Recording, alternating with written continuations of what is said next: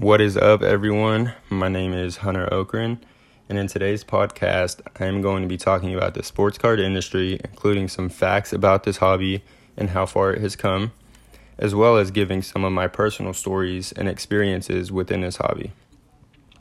Sports cards have been around for well over one hundred years and are hotter now than ever. Everybody knows what sports cards are. They're just little pieces of paper or cardboard that people collect for fun. Or so that is how they're seen. Not many people know the amount of money that is floating around in this industry. But let me tell you, it is well over one billion dollars, believe it or not.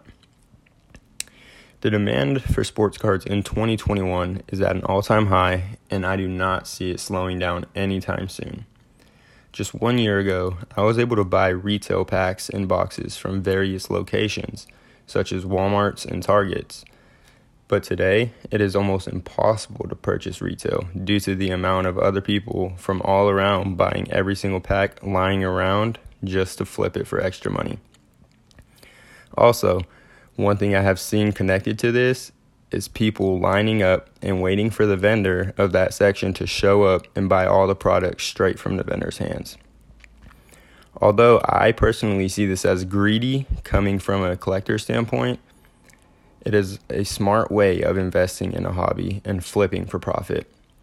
For example, twenty twenty to twenty-one N B A Prism basketball cards have just released this week, beginning on Monday, March twenty-ninth, twenty twenty-one, putting out multiple different pack options with different prices varying from five dollars to twenty dollars and even more in retail stores such as Walmart and Targets.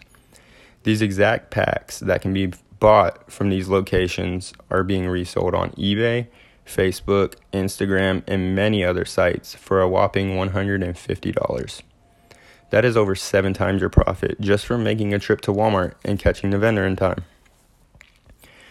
This hobby has recently become all about money and income, leading to hundreds of thousands of people joining the hobby as a full-time job or career. I personally know quite a bit of collectors who could sell all they have and be holding on to well over a million dollars, but why do that when you can continue this steady income by sitting on your couch at home and enjoying the hobby? I personally do not have a crazy collection myself, but after being a part of this hobby and joining the community when I was just ten years old, I can gladly say I have never been in dire need of a job due to the amount of funds that flow in from this hobby. I am currently holding on to a collection worth just around twenty-five thousand to thirty-five thousand dollars, and am fine with where I'm at, just one year away from receiving my degree and starting my career.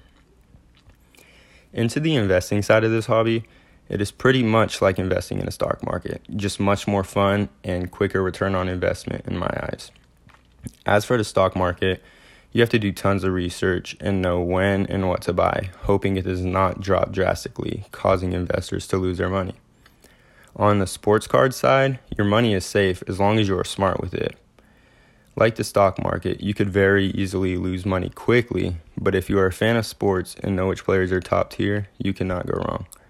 Some examples of top guys whose values are pretty much set in stone and will only rise are LeBron James, Kobe Bryant, Michael Jordan, Derek Jeter, Mickey Mantle, and Tom Brady.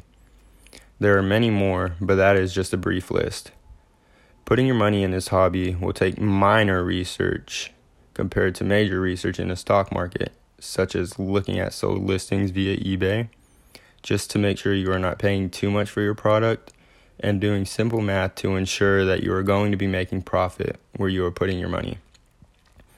A couple examples of my personal investments would be, one, back in twenty fourteen, I purchased a LeBron James Topps Chrome rookie card graded nine point five by Beckett Grading Services for five hundred dollars.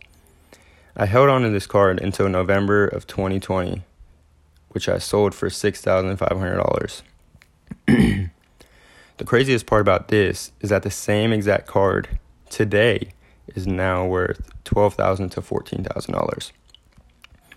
Another investment of mine, which is con- considered short-term, was my purchase of a Luka Doncic Panini Prism Hyper Refractor rookie card, graded a ten by P S A, which I got for three thousand dollars value.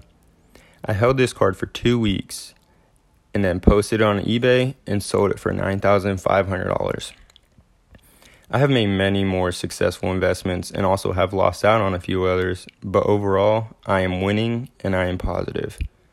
There are several options for short-term and long-term investments depending on what you are looking to do. Or you can simply buy how I do at seventy to eighty percent of eBay sales, then flip for a quick profit and make money that way. There have been several times where I've questioned my own buddies and their ability to make just fifty to one hundred dollars within the stock market throughout a two to three month span, and asked, why do they not trust me and what am I doing? One prime example of this was when I asked my roommate to split on a specific card with me back in July of twenty twenty for four thousand nine hundred dollars, which ended up being just twenty-four fifty each, and he said no. Later that month, I showed him the exact card with sales of twelve thousand dollars, then sales of twenty thousand dollars just another month later.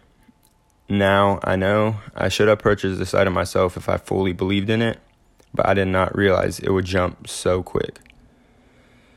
And just to tell you, this same card has a net average sale of around fifty-five thousand dollars now. The market fluctuation is insane and is solely based on achievements of players as well as current progress and how they are performing. Now, a single bad game will not break the value of a card, but a great game could help the card jump in price quite a bit. It is an interesting hobby and one that I could see myself being a part of for the rest of my time. And it is also rumored that this year, in twenty twenty-one, this hobby is going to be breaking through the roof and hitting all-time highs in every major category. And that's all I got. Thank you.